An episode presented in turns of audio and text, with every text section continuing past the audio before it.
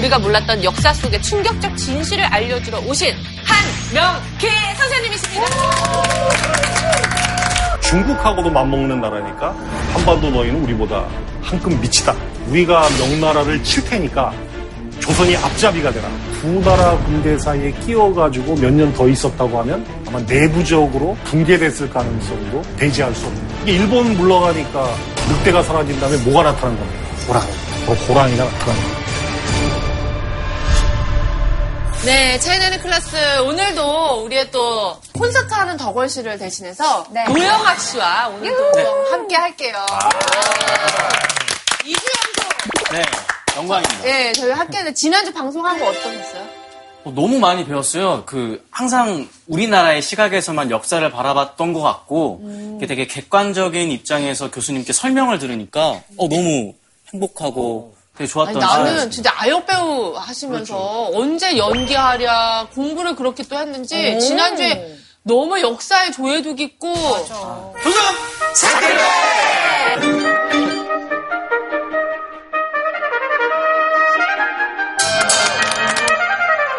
해 뜨는 곳에 천자가 해 지는 곳에 천자에게 글을 보낸다. 별일 없으신가? 이번 주에는 어떤 인물로도 활약하실지 좀 기대가 어, 되는 것 같아요. 아니 연기도 진짜 최고였어. 저는 진짜 좋아요, 집에 가서 대마도 한번 찾아봤거든요. 네네. 가려고. 아니, 가려고요? 오늘 화나셨어요? 오늘 화나셨어요? 왜 왜? 아니 어깨가 이렇게 빵 올라가고. 아니 아니. 좀만 더 화나셔야 이걸로 찔릴 것 같아요. 화난 게 아니라 기분이 좋으신 거야. 오늘 약간 후리자로. 후리자로. 드래곤볼의 후리자. 그 한중일 너무 그 혈압 오르는 얘기, 역사 얘기가 많아가지고. 아 혈압이에요? 네 혈압이. 지숙 씨. 지숙 씨 오늘 모기장 입고 오셨습니다. 아, 예. 요즘 모기장 있더라고요, 밤에도.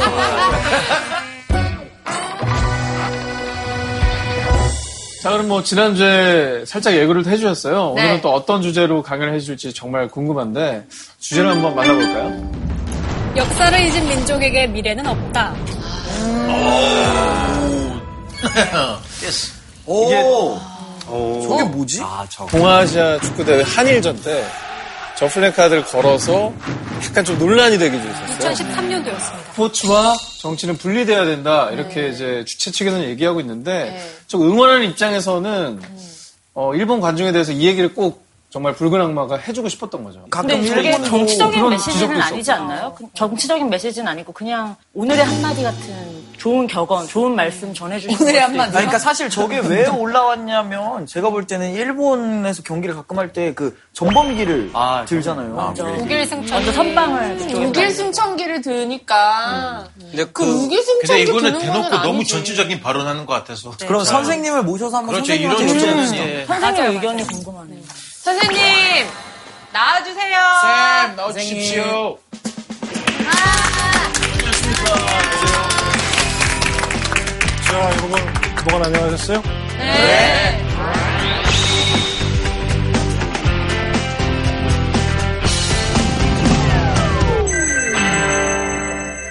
이 스포츠 민족주의란 말이 있죠. 네. 아. 자 제가 그때 사정을 조금 들여다봐서 아는데 음. 이 붉은 악마라 불리는 한국팀 응원단이 역사를 잊은 민족에게 미래는 없다. 이런 플래카드를 들고 나왔어요. 자, 저거를 이제 한국 응원단이 흔드니까 일본 응원단은 뭘 흔들어대냐면 이 차 대전 당시의 침략 근성을 노골적으로 드러내는 이 우길승천기를 흔들었어요. 그랬더니 이제 축구연맹 감독관이 저 역사를 잊은 민족에게 미래는 없다라는 플래카드하고 우길승천기를 압수랍니다. 이 스포츠 경기장에 정치적 구호나 색채를 담은 응원 도구를 들고 오면 안 된다라고 해서 압수를 한 거예요. 근데 아무래도 붉은 악마는 홈팀이다 보니까 또 재빨리 순발력을 발휘할 수 있었던 거예요. 플래카드를 압수당한 다음에 또 뭘 들고 나왔냐? 이순신 장군 영정하고 안중근 의사 영정 들고 나온 거예요. 굉장히 많이 순발력이 있게 준비했다기보다는 우리가 보기에는 순발력이죠. 근데 이제 문제는 일본에게 응원에서도 총력전으로 맞섰는데 결과는 이 대 일로 졌어요. 아, 그게 안타까워. 그러니까 이제 붉은 악마는 아마 어떤 의도를 가졌냐면 이 한국하고 관계에서 이 과거에 자행했던 잘못에 대해서 좀 미안하다는 생각을 좀 해봐라. 아마 이런 의도에서 네. 이 플래카드를 걸었을 가능성이 높은 거죠. 그로부터 얼마 안 있다가 팔월 이십구일 날 우리가 그래? 일본에게 강제로 국권을 강탈당한 날이에요. 이제 모 방송사에서 이제 독립운동과 관련 그 유적에 대한 취재에 나섰어요.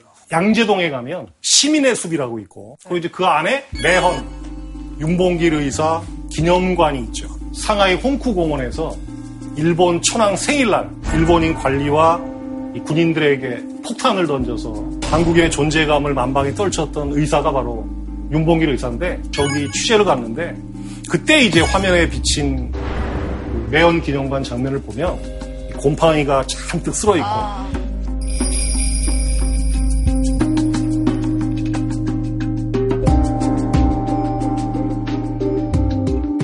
근데 집기로 쓴 노트에도 막 곰팡이가 아... 피어가지고 글자를 막 알아볼 수 없을 정도의 그 참담한 장면이 벌어진 적이 있습니다. 왜 그랬냐? 이게 전기세인가를 한 삼 개월간 못 내가지고. 아니, 그 많은 세금으로 뭘 하는 거예요? 그래서 구청이나 서울시나 보훈처에서는 책임을 떠넘기는 듯한 그런 발언을 했단 말이죠.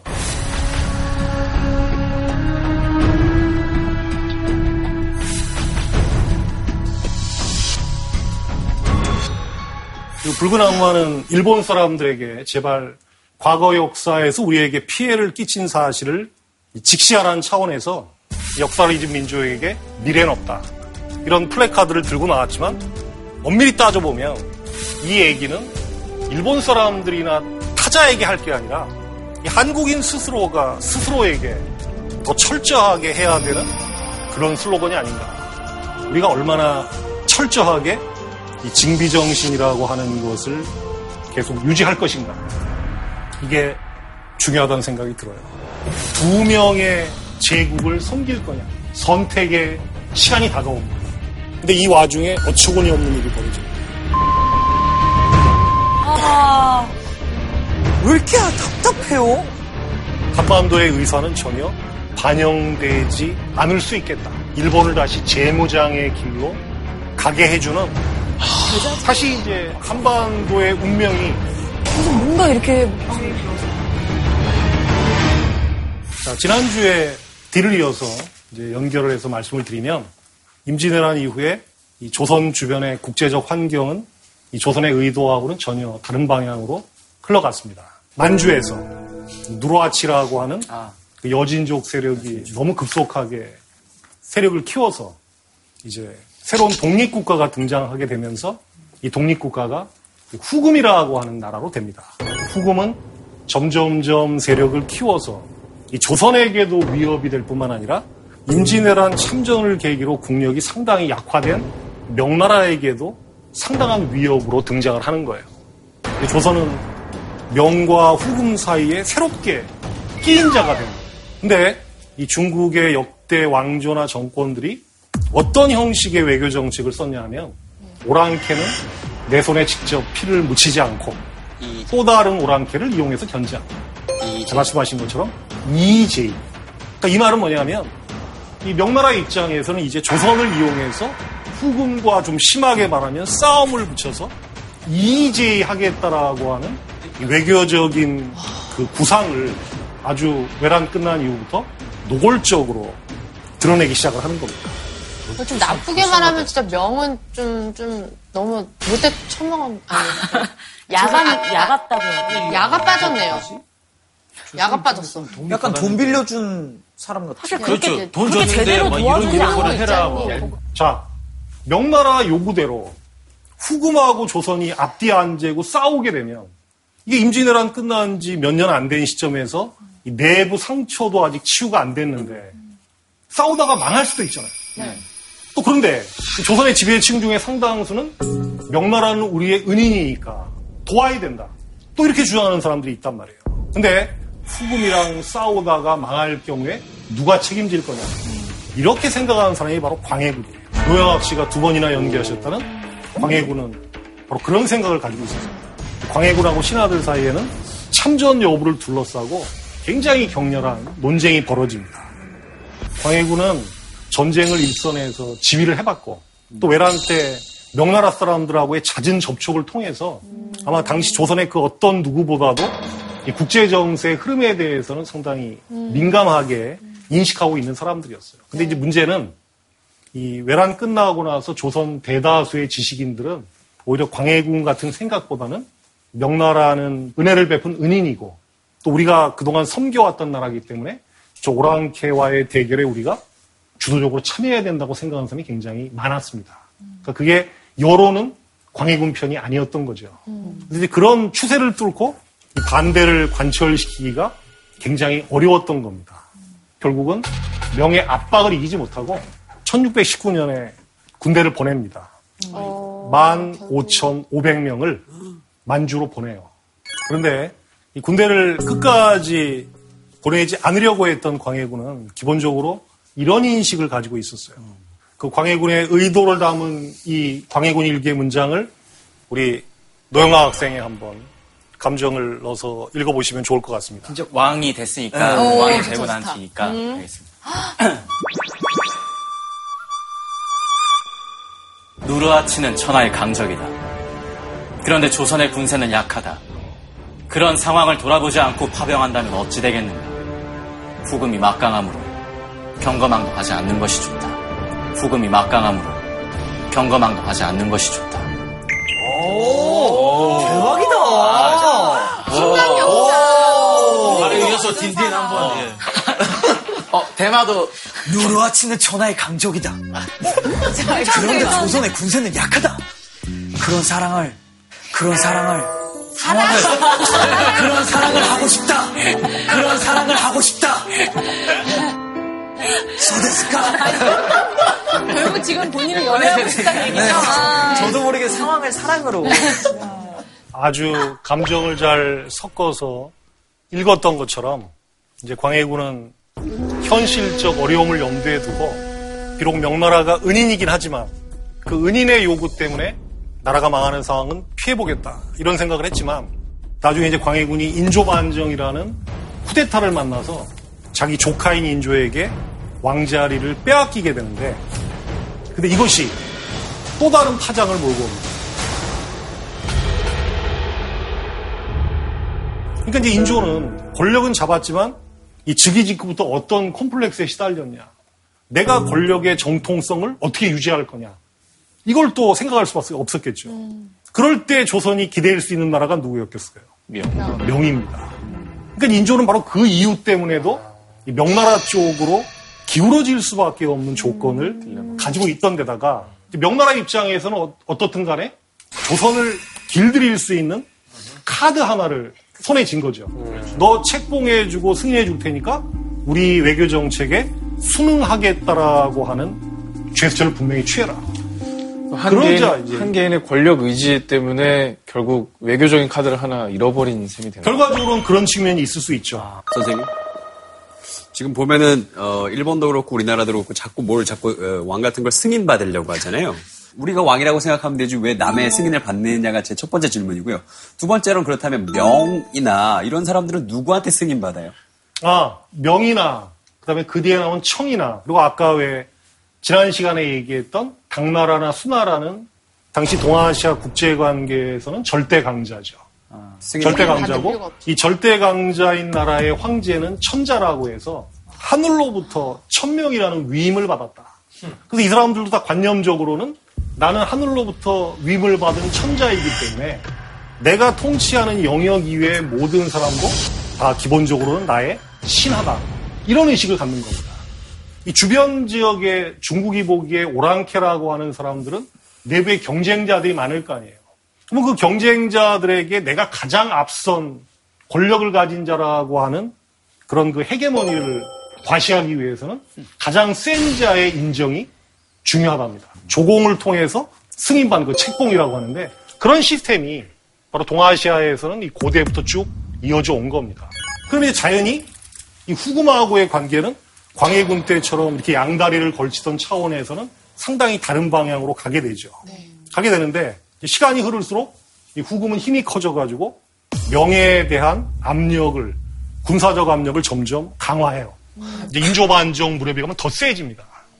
세지는데 이제 여기서 우리가 한번 생각해 볼 게 조선하고 명나라는 농경민족인데 만주족은 산삼, 모피, 진주를 주로 채취해서 그거를 명나라나 조선하고 교역을 해서 농산물이나 면제품, 소금 이런 거를 획득해서 살던, 그러니까 수력 채취와 무역에 의존해서 먹고 살던 민족이에요.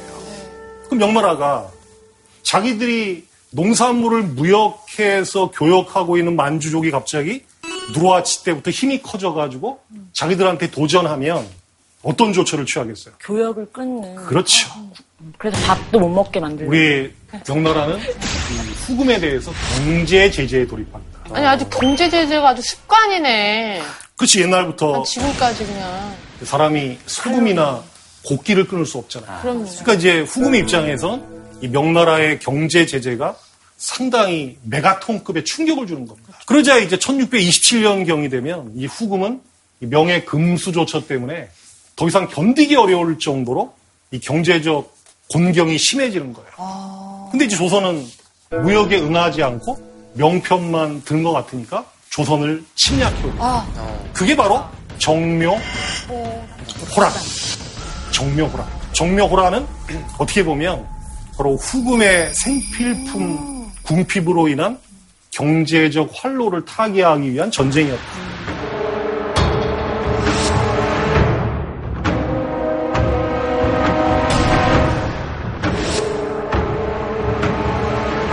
이 후금 군대가 막 황해도선까지 밀고 내려오니까 저 때만 해도 다행스러운 거는 후금이 해군이 없었어요. 해군이 없어가지고 인조는 재빨리 어디로 피신했냐, 강화도로 갔습니다.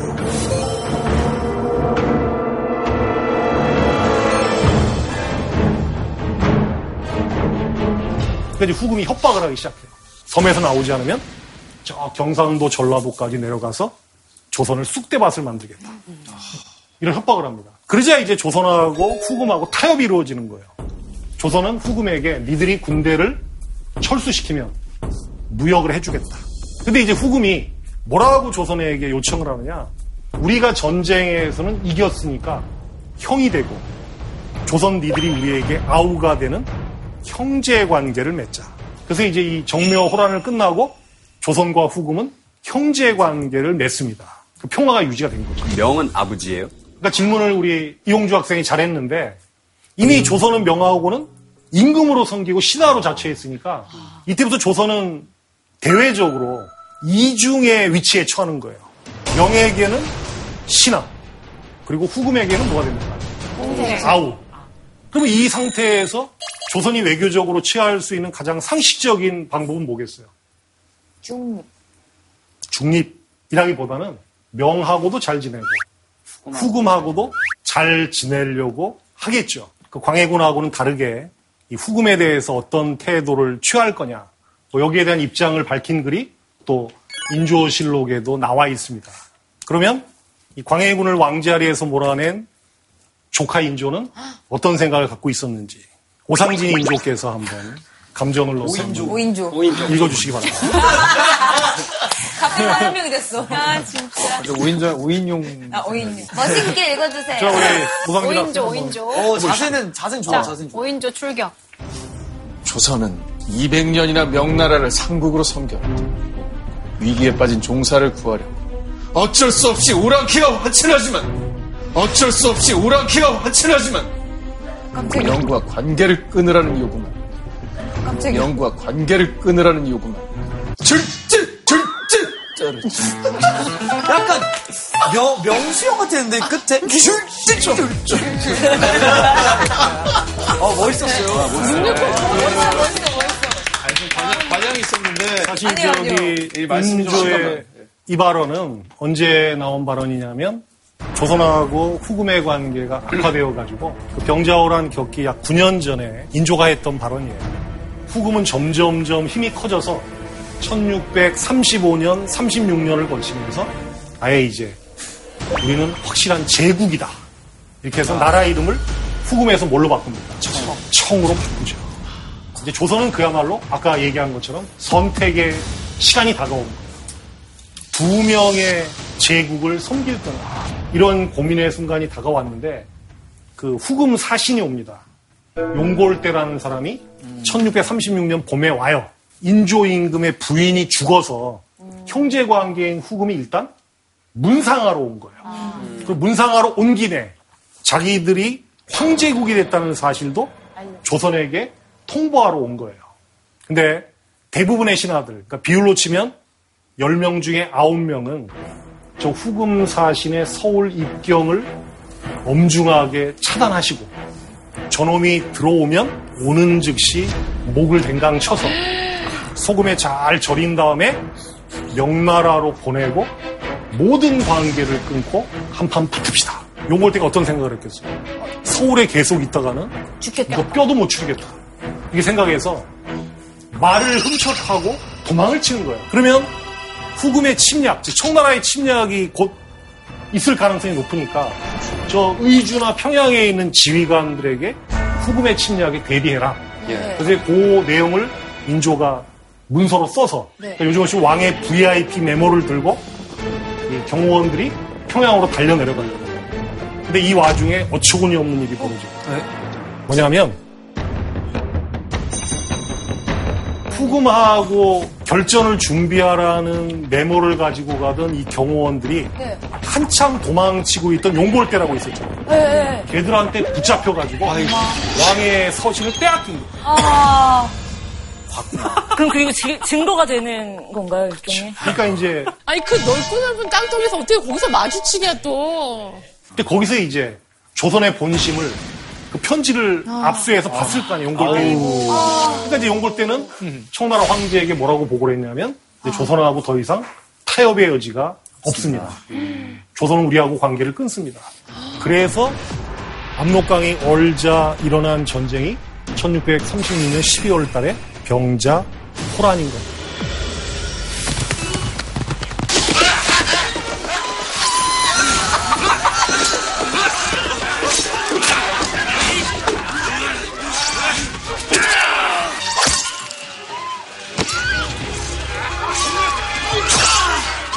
그러니까 이제 후금을 막을 군사적 여력이 없는 상태에서 결국 이제 결론적 얘기지만 외교를 선택해야 될 수순이었는데 결국 이제 전쟁을 선택한 경우가 된 겁니다.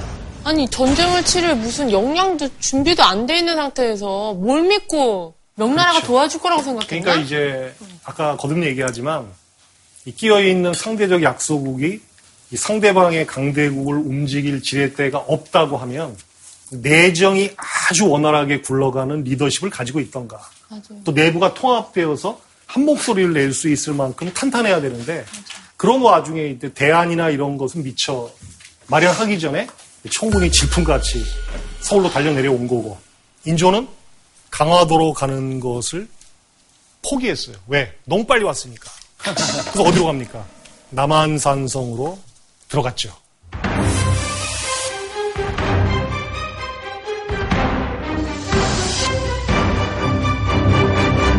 병력 만여 명이 거기에 머물 때 식량은 한 사십오 일분밖에 없었고 더 심각한 거는 겨울 추위에 대한 대비가 전혀 안 돼 있었습니다.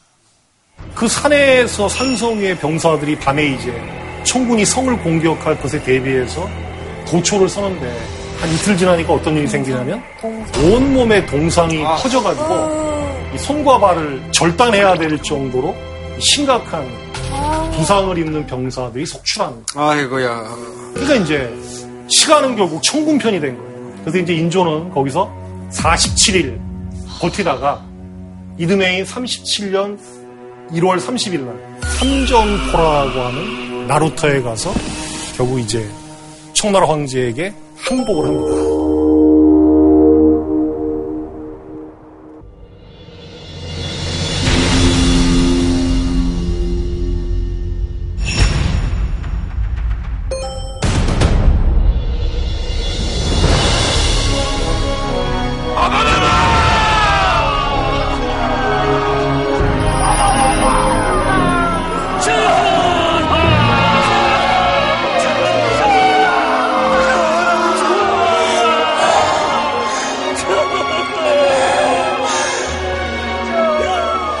항복을 해서 세 번 큰 절을 올리고 아홉 번 머리를 조아리는 치욕을 겪었는데 그래도 인조는 비교적 행복했어요.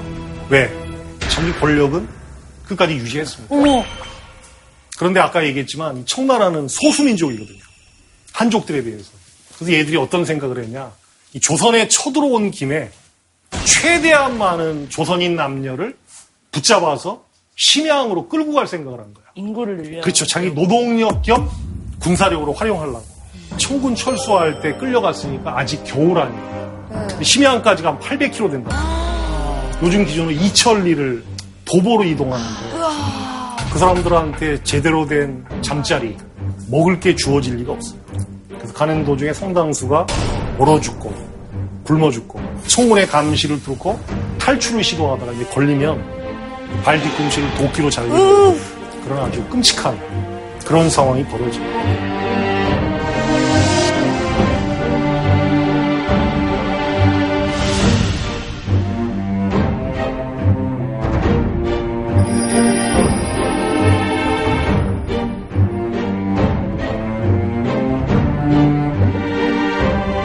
근데 우리는 어쩌면 병자호란을 지금까지 연구하거나 교육하면서 인조가 삼전도에서 항복했다는 얘기만 좀 앵무새처럼 계속했지 민간인들이 이런 끔찍한 피해에 노출됐다는 얘기는 거의 안 했어요.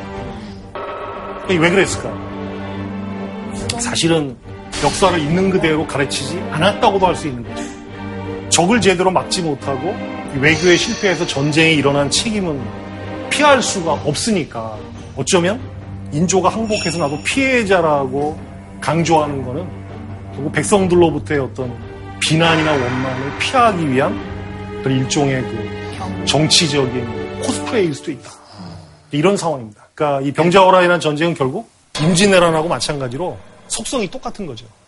임진왜란이 떠오르는 강대국 일본이 명예에 도전하는 상태에서 조선이 명을 선택했다가 당했던 전쟁이라고 한다면 병자호란은 떠오르는 강대국 청하고 또 상대적으로 기울어지는 강대국 명 사이에서 또 다른 선택의 기로로 몰렸다가 조선이 당했던 사건이 병자호란이다. 결국 주변에서 강대국의 힘의 교체가 일어나게 되면 조선의 대응이 얼마나 절실하고 중요한가를 다시 한번 뼈저리게 보여주는 그런 사례가 바로 병자호란이다. 병자호란 끝나고 칠 년 있다가 명이 망합니다.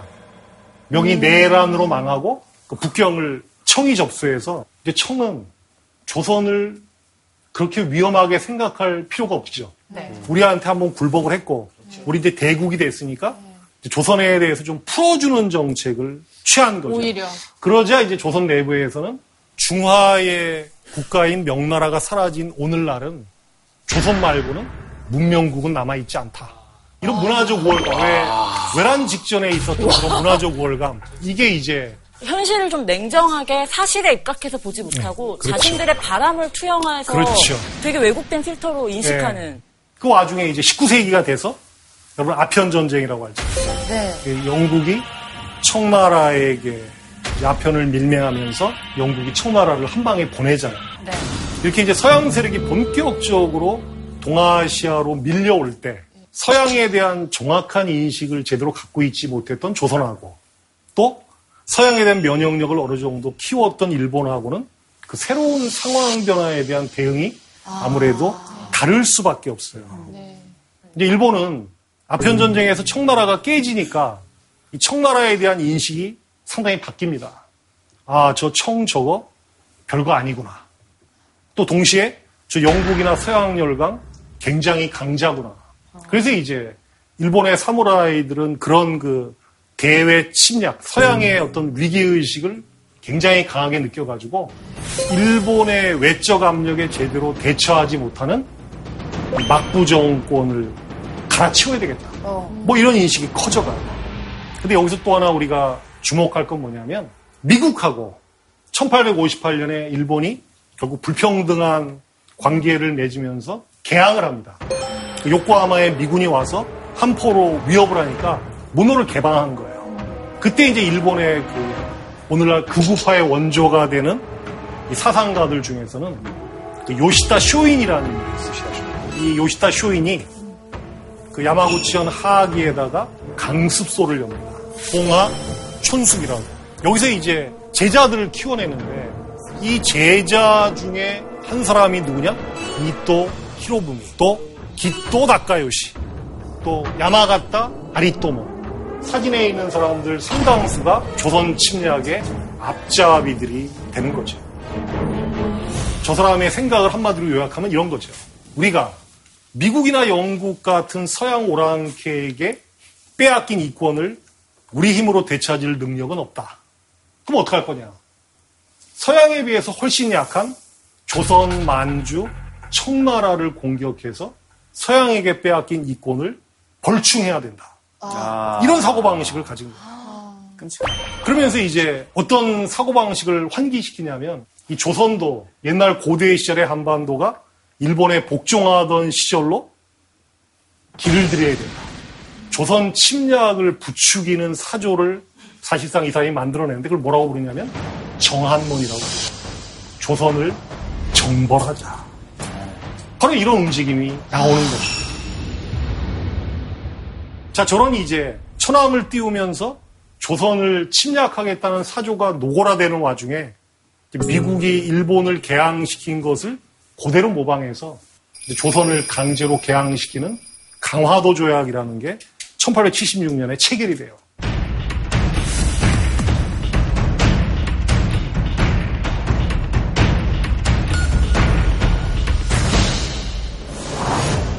십구 세기 후반쯤 가게 되면 그 조선 내정이 과연 그 외부의 급격한 환경에 대처할 만큼 건전했는가?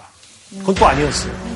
그러니까 그 당시 고종이나 민씨 정권이 벌이는 정치가 제대로 리더십을 확보하지 못한 상태에서 지방에 파견되는 수령들이 뇌물 아니면 청탁으로 한 자리씩 얻어서 지방에 내려가면 이 사람들이 제일 먼저 뭐 하겠습니까? 수탈. 그렇죠. 농민들에게 규정 이외에 이제 이런저런 명목으로 수탈이 막 이어지니까 바로 그런 모순을 좀 해결해달라고 일어난 게 바로 전봉준이 이끄는 동학 농민운동이었습니다. 이 사태가 점점 악화되어서 이 전봉준이 이끄는 농민군이 전주를 점령하게 되죠.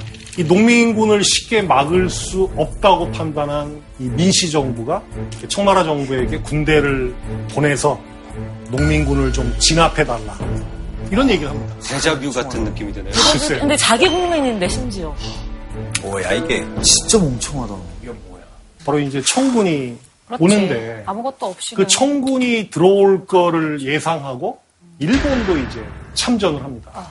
풍도라고 하는 풍도. 섬이 있는데 그 섬 근처에서 일본 해군이 숨어 있다가 이제 그 웨이하이에서 출발한 이 청나라 수송선을 기습 공격하면서 이게 청나라 일본이 개입되는 이 국제 문제로 비화가 되는 거예요. 그리고 이제 일본은 아예 이 조선에서 청을 몰아내고 자기들이 이제 조선을 관할권에 넣겠다라고 하는 그런 계획을 다 세운 상태였어요. 근데 일본군은 군대 약 만여 명을 인천 이런 데를 통해서 서울로 직결시켜가지고 저 남산으로 포대를 끌고 올라와요.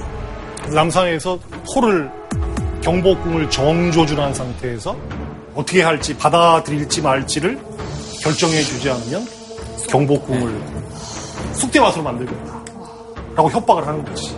그래서 결국은 이때 일본의 요구에 굴복하고 이제 우리가 타이에 의해서 개혁을 한 게 갑오경작이라고 하는 게 이루어져요. 이렇게 해서 이제 일본이 조선을 침탈하는 지경으로 가니까, 그래서 이제 해산했던 농민군이 다시 봉기라는 겁니다. 일본군을 나라 밖으로 몰아내자. 굉장한 애국자들이었죠. 근데 이제 숫자는 압도적으로 많았지만 일본군에게 그야말로 대도사를 당하는 사태가 벌어집니다. 결국 이제 일본군이 본격적으로 북진 쪽으로 올라오니까 청하고 청일전쟁이 본격화된 겁니다. 그리고 이제 일본이 청나라를 이기잖아요. 해전에서도 이기고 육전에서도 만주로 밀고 들어가니까 결국은 당시 그 청나라 협상대표였던 아까 왜 조선에 군대를 보냈던 이홍장이 시모노세키로 직접 가서 대만을 일본에게 넘겨주고 또 이억량의 배상금을 지급하고, 청으로서는 아주 굴욕적인 강화 조약을 맺어요.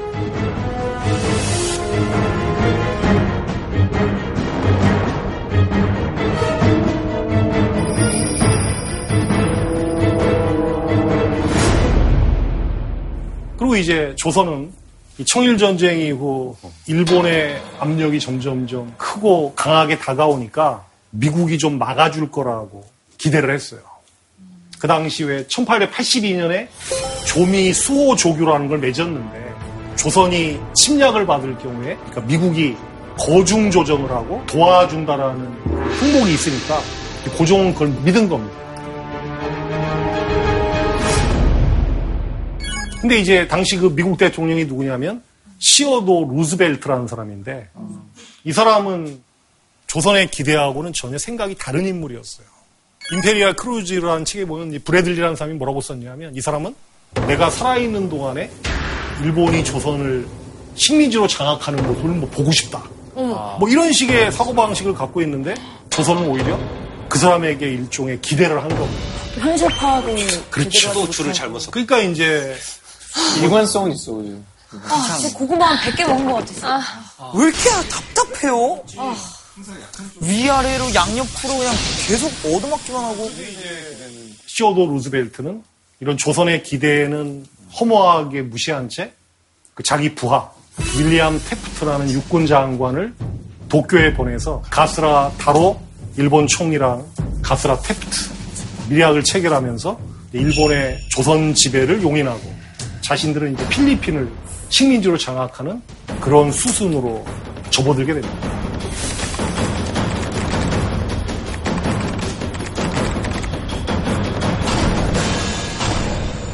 그러고 나서 이제 일본이 사실상 러일 전쟁 승리 후 불과 오, 육 년 뒤에 조선을 식민지로 장악을 하잖아요. 그리고 이제 일본은 완전히 그 다음부터는 폭주를 하죠.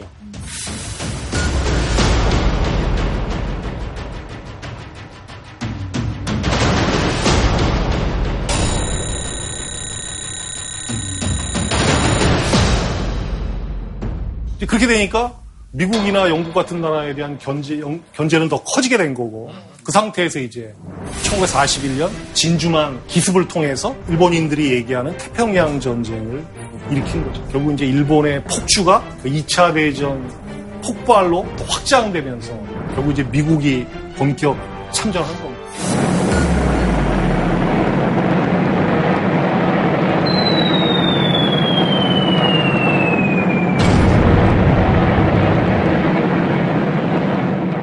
원복 두 발을 맞고 항복을 하는 거죠. 천구백사십오 년 팔월 십오일 날.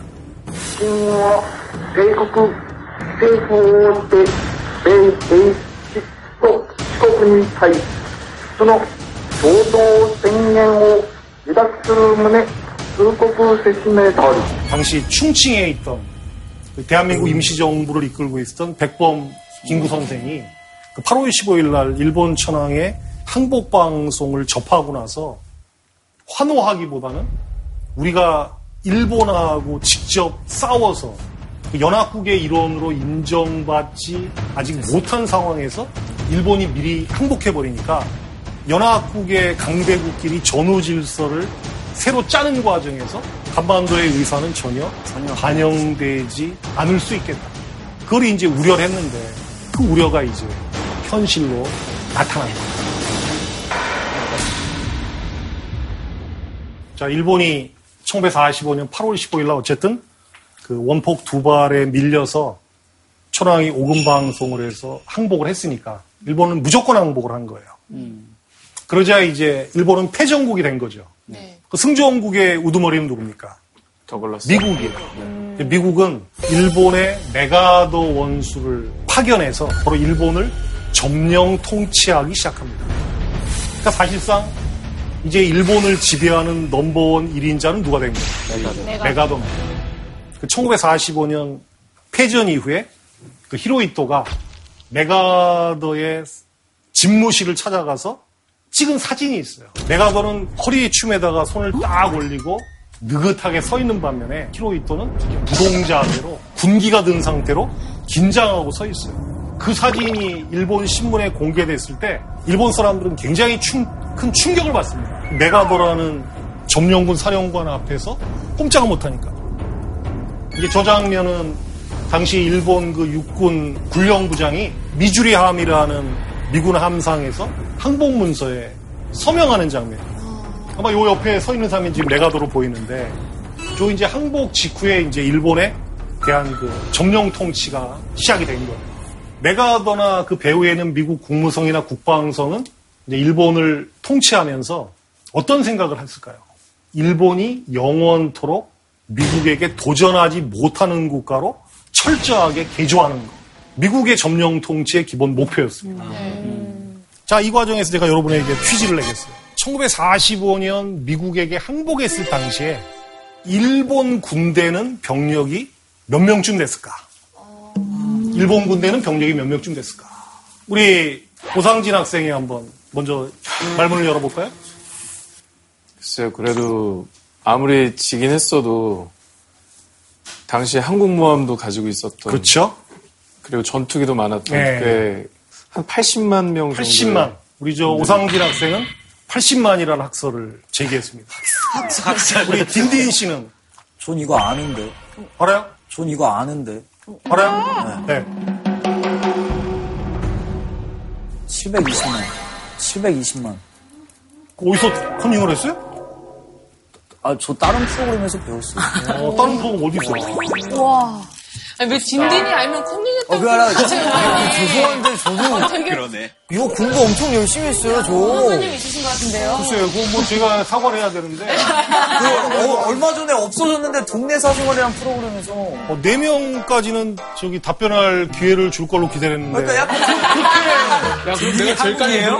기분이 상해가지고. 깜짝 놀랐는데, 뭐, 그거는 그 나중에 제가 네. 따로 사과를 하겠습니다. 아, 뭐. 네. 알겠습니다. 받아, 받겠습니다, 사과. 네. 일본 군사사라는 책이 있어요. 후지와라라는 사람이 쓴 일본 군사사라는 책이 있는데, 거기 보면 사십오 년 패전 당시에 일본군의 맞아. 병력 규모는 칠백이십만이었다. 정규군인 거죠? 그렇죠. 군국주의가 음. 달리군주의가 아니에요. 저 태평양에서 미군하고 싸우는 군대, 또 한반도에도 한반도를 지배하기 위한 군대, 그건 숫자 얼마 안 되지만, 그다음에 관동군이라고 있어요. 그다음에 중국 내지로 쳐들어간 진화방명군, 그 다음에 동남아 쪽으로 쳐들어간 남지방명군.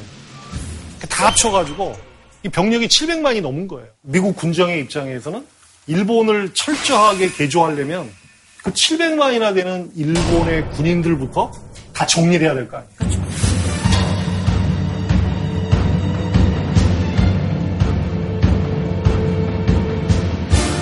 자, 이런 상태에서 이제 무장해제가 어느 정도 끝나고 나니까 군정당국이 제일 심각하게 생각한 거는 일본을 개조하려면 어떻게 될 것이냐. 일본 헌법을 뜯어고쳐야 되겠다. 왜냐하면 메이지 시대 천팔백구십팔 년인가 이토 히로부미가 주도가 돼서 만든 헌법 자체에 문제가 있으니까 일본이 주변을 막 침략하고 미국에게까지 도전하는 폭주를 감행하게 된 원인이 되었다. 이런 판단을 하는 겁니다. 그래서 이제 맥아더가 천구백사십육 년에 자기 그 부하들을 소집했어요. 밤샘 작업을 해다시피 해서 일주일 뒤에 일본 헌법을 새로 만듭니다. 바로 그 헌법이 지금 일본이 사용하는 헌법이었죠. 아, 오. 일본으로서는 되게 치욕적이네요. 그럼요. 자기네 나라 헌법을 미군이 그렇게. 그래서 이제 당시 일본인들 중에는 거기에 충격을 받아서 자살한 사람이 있을 정도예요. 이야. 왜냐하면 이 미군이 당시 만들어서 일본에게 건네준 헌법의 특징은 과거 이토 히로부미가 중심이 되어서 만든 메이지 헌법하고는 한 세 가지 측면에서 근본적으로 틀렸던 거예요. 첫째는 천황을 이제 인간의 위치로 끌어내려서 천황을 격화시켜야 일본이 다시는 잘못된 길로 가지 않을 수 있다는 판단을 한 겁니다. 그런데 두 번째는 과거 헌법에 비해서 훨씬 민주적인 요소들을 많이 끌어들인 거예요. 예를 들면 여성들에게 참정권을 부여하는 것과 같은 그런 요소를 헌법에 담은 겁니다. 그 다음에 이제 일본에게 침략을 받은 한국이나 중국 같은 동아시아 국가들이 보기에 가장 중요한 게 뭐냐면 헌법의 구조에다가 일본은 앞으로 영원히 군대를 가질 수 없다. 어... 예, 왜 군대를 가질 수 없냐? 이 침략을 한 거에 대한 페널티인 거죠. 전쟁과 무력에 의한 위협 또는 무력 행사는 영구히 포기한다. 그리고 방어 전쟁 이외에는 어떤 형태의 전쟁을 할 수가 없다. 그렇게 만든 겁니다. 일본을 무장할 수 없는 국가, 전쟁을 할 수 없는 국가, 군대를 가질 수 없는 국가로 만들어버린 겁니다. 당시 그 미 군정이나 미국 정부 내 인물 중에는 이런 생각을 하는 사람도 있었어요. 과거 일본이 침략했던 나라의 생활 수준보다 경제적으로 잘 살면 안 된다. 음. 이거를 적절한 선에서 조정해야 된다. 음. 일본의 그 공장을 다 뜯어서 그렇죠. 동남아로 이주시켜버린다는 주장까지 그 있잖아요. 누구냐 하면 중국의 붉은 별이라고 하는 책을 쓴 에드가 스노라는 그 마오쩌둥을 만나서 같이 생활했던 신문기자 출신은 뭔 얘기까지 했냐. 일본의 산업시설을 뜯어가지고 침략받은 국가로 이주해서 조립해줘야 된다. 음. 그러니까 이 말은 뭐냐 하면 일본이 전쟁을 일으켜서 주변 국가들에게 엄청난 고통을 끼친 전범 국가니까 좀 적나라하게 말하면 탈탈 털어가지고 음. 알거지로 만들어야 된다. 음. 뭐 이런 주장이 나온 거예요. 네. 그러니까 만약에 그 주장이 그대로 실현됐다고 하면 일본의 지금 위상은 확 달라졌겠죠. 네. 뭐 지금처럼 독도가 일본 땅이다. 네. 뭐 위안부는 강제 영향한 적이 없다. 아마 이런 얘기는 하지도 않았을 거고 네, 네. 아마 일찍이 그 독일이 했던 것처럼 유대인 위령비 앞에 가서 무릎 꿇고 사과했던 것처럼 이 식민지 지배에 대해서 아마 통렬하게 일본 수상이 사과했을 수도 있어요. 근데 이제 문제는 이런 일본을 개조하는 계획 자체가 또 난관에 부딪힙니다. 그건 뭐냐? 이 차 대전에서 승리한 나라들끼리 새로운 전후 질서를 새로 구축하는데 이 소련이 동유럽을 중심으로 해서 세력을 키워가면서 냉전이라고 하는 게 미국과 소련 사이의 대결로 이어지는 거죠. 그러니까 미국의 입장에서는 중국을 활용해서 소련을 견제하려는 계획 실현은커녕 이 공산 대국이 두 개가 된 거죠. 그러니까 이거 견제하는데 동아시아에서 보고 온 거예요. 뭐 어떤 생각을 하느냐? 일본을 너무 탈탈 털어서 알거지로 만들면 이 중국이나 소련이라는 두 공산 국가를 견제하는데 보조 공격수로 쓸 자원이 없는 거라. 그러니까 역사가 참 냉전 시스템의 도래와 함께 아주 희한한 방향으로 가고 있어요.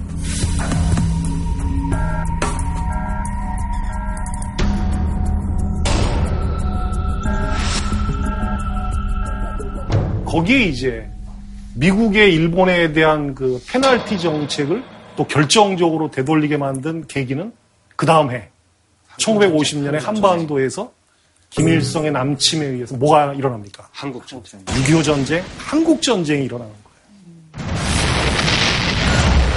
북한 인민군이 남침해서 막 며칠 만에 전격적으로 낙동강 전선까지 밀고 내려오잖아요. 그러니까 한반도 전체가 적화 통일될 위기에 처하니까 미국은 부랴부랴 일본 본토에서 한반도로 군대를 이동시킵니다. 근데 그 치안 유지 병력을 한반도로 차출해서 빼니까 일본의 치안 공백이 생길 거 아니에요.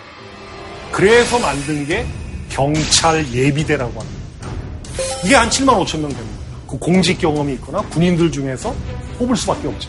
근데 그 경찰 예비대가 점점 점점 바뀌어가지고 나중에 뭐가 되는 거예요? 자위대. 자위대. 사실상 일본 군대인 자위대가 되는데 왜 그러면 일본 군이나 일본 국군이라는 표현을 안 쓰고 자위대라고 했을까? 헌법 구조에 군대를 가질 수 없다는 조항을 이미 명문화했으니까 이게 자위라는 말은 방어적 개념이잖아요.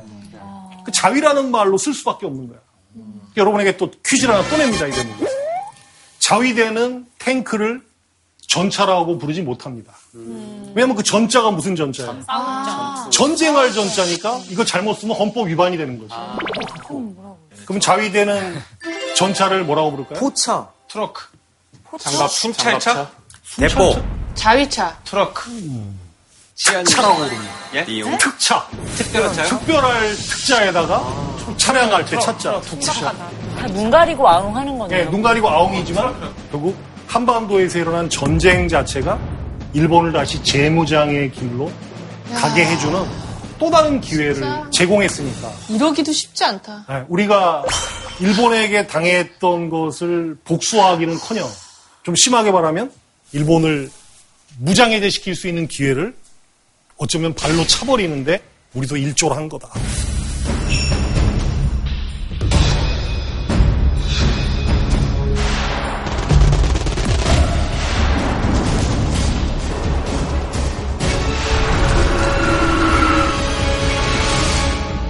이제 한반도에서 전쟁이 본격화되고 낙동강 전선에 본격적으로 미군을 투입하게 되니까 군대가 본격 투입되면 하루에도 얼마나 많은 전차나 각종 군용 차량이 필요하겠어요. 그러니까 어떻게 하느냐.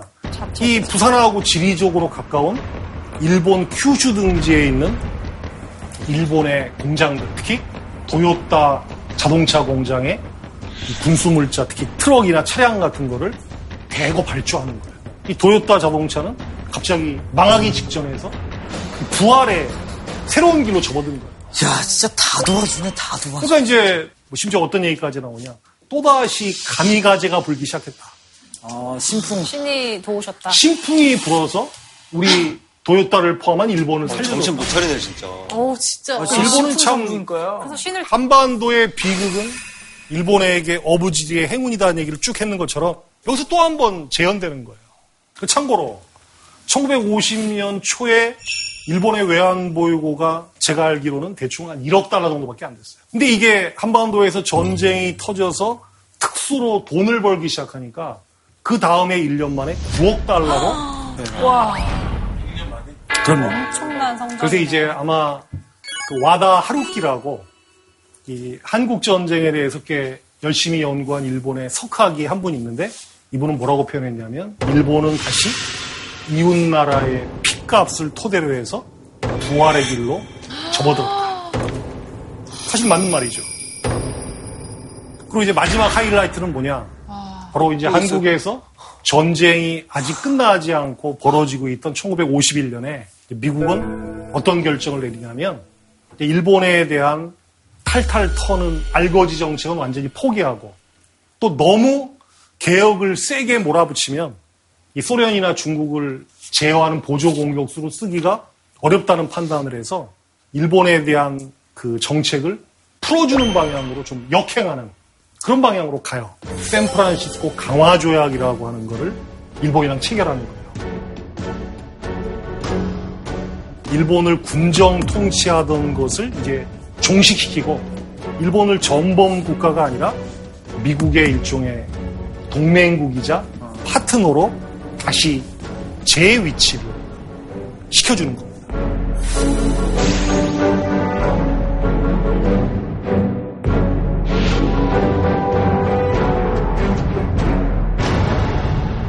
바로 거기서 이제 오늘날 한일 양국 간에 해결되지 못한 많은 문제가 맞아. 미완성의 상태로 남게 됩니다. 독도도 그렇죠. 독도도 이거 들먹이면서 네. 자기네 땅이라고 우기잖아요. 그러니까 미국이 일본의 과거에 음. 대해서 어떤 측면에서는 좀 면죄부를 줬다. 이렇게 얘기할 수 있는 거고 결국 강화 잔치에 전혀 초대받지 못한 이제 한국하고 일본 관계는 알아서 해결해야 되는 단계로 남아 있게 된 겁니다.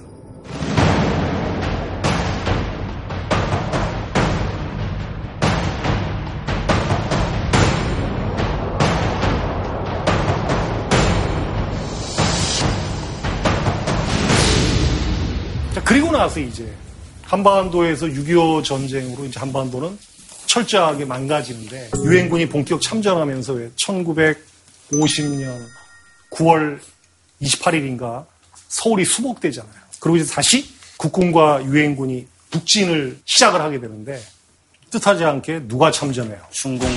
중공군이 참전합니다. 이듬해인 오십일 년 일월 사일날 다시 중공군이 서울까지 내려와서 서울 사람들이 막 피난길에 오르는 사태가 벌어지죠. 그럼 우리가 뭐라고 기억합니까? 그렇죠. 유명한 일사후퇴. 그리고 이제 그 다음에 지평이라고 있는데 거기서 전투가 소강 상태로 바뀐 다음부터는 다시 미국하고 중국이 휴전 협상에 돌입을 해요. 마치 그 벽제전투 패전 이후에 일본하고 명나라가 휴전협상에 돌입했던 걸 연상시키듯이 벽제전투 패전 이후에는 일본군하고 더 이상 전투는 하지 마라. 왜요? 자기들의 참전 목표가 달성됐다고 본 거예요.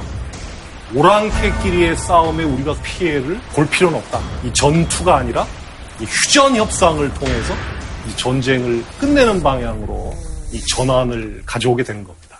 이게 계속 계속 뭔가 이렇게 사실 이제 한반도의 운명이 미국과 중국의 협상 손에 달리는 것처럼 되는 거예요. 육이오 전쟁이 결국은 휴전으로 해서 이제 삼팔선에서 휴전선으로 바뀌는 정도에서 멈춘 다음에 이제 오십삼 년 이래 지금까지 쭉 이어져 왔죠.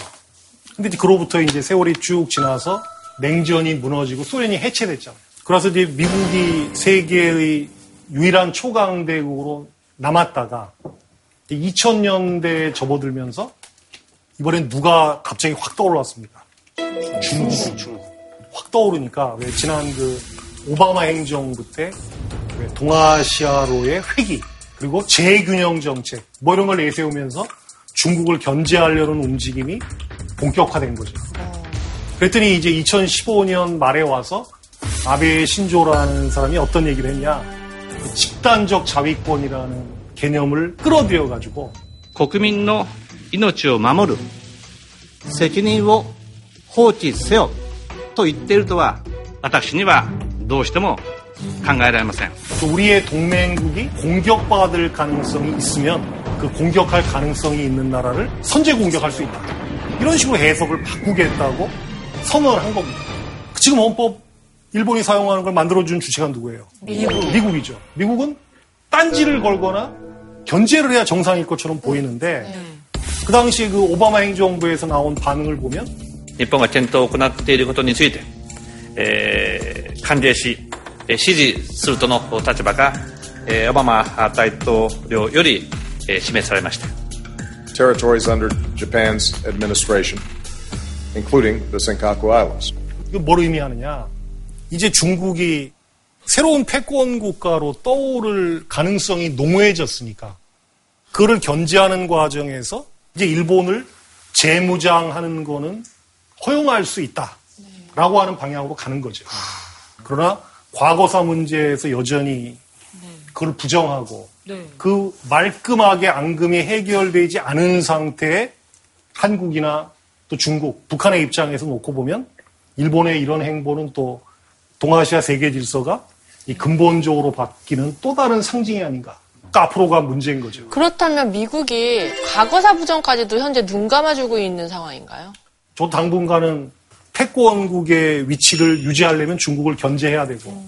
그 견제하는 과정에서 일본의 효용성을 고려하면 어느 정도 선까지는 자기들이 그때 정해놨던 한계를 이렇게 풀어줄 가능성은 있다고 봐야 되겠죠. 대통령의 성장 전략에 공헌できる そして 米国に 新しい 雇用を We have a very, very good bond, very, very good chemistry. I'll let you know if it changes, but I don't think it will.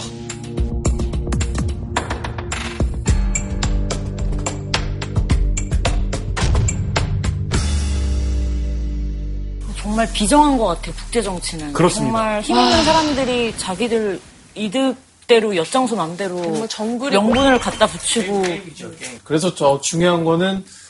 그러면 지금의 우리는 뭘 해야 되며 우리는 어떻게 해야 될까 예, 제일 중요한 이제 이제 거의 우리는 뭘 해야 되며 우리는 어떻게 해야 될까 예, 제일 중요한 이제 이제 거의 좀 심하게 말하면 삼국 시대 한중일 관계에서 시작해서 네.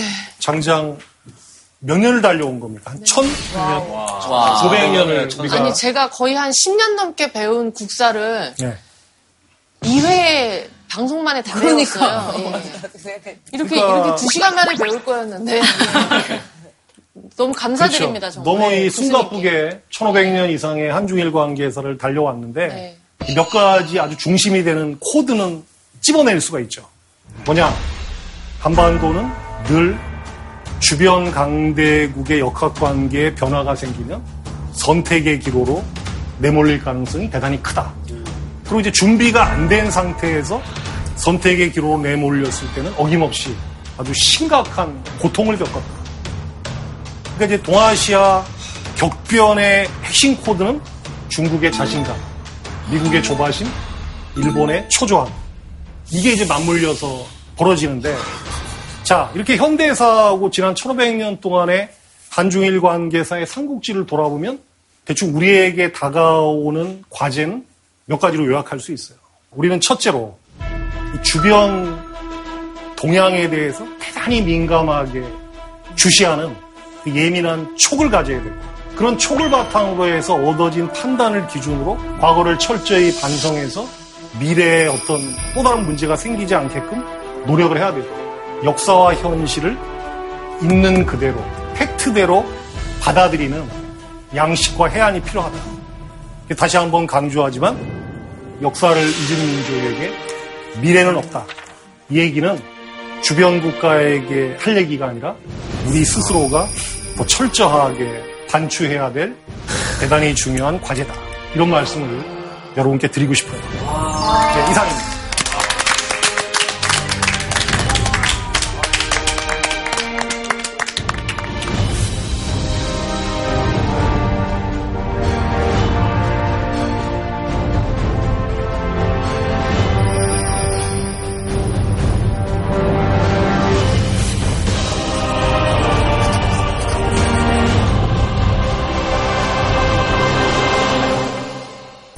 십팔 일이야. 오일팔 시작이야.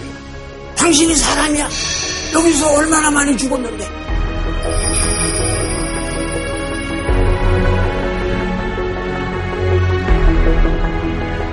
작가가 말이야. 이게 무슨 꼴인지. 부끄럽잖아. 그래서 광주 항쟁을 알리는 그런 작업을 하게 되는데 십팔 일 날에 공수부대가 지쳐나오면서 이제 조퇴기 시작합니다. 많은 시민들이 백주 대낮에 벌어지고 있는 그런 살상 행위들을 다 목격하게 돼. 야, 이게, 이게, 이게 사람이냐, 이게. 사실일까? 실화라면 진짜 이대로 가만히 있는 게 맞는 걸까? 이보다 더 슬플 수가 없는 그런 일인 것 같아요. 현재 우리가 사는 삶의 질서, 이 질서가 광주의 피해 대가로 광주에서 시작했다. 순간순간마다 이렇게 포인트를 잘 찍어주신 분이 있어요. 최학생. 앉아있는데 인내력과 맞다, 맞다. 힘들었겠어요. 맞다, 맞다. 그래서 오칠이 씨에게 맞아, 맞아. 두 번째 상을 드리겠습니다. 최소연 학생께 드립니다. 한글 읽을 줄 아니까.